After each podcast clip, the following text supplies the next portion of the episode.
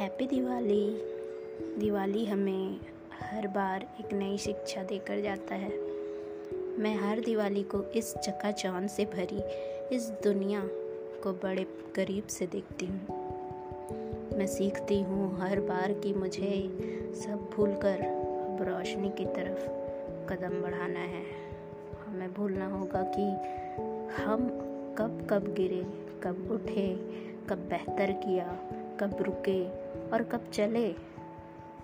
नया प्रयास और एक और नई उम्मीदों के साथ हम आगे बढ़ेंगे।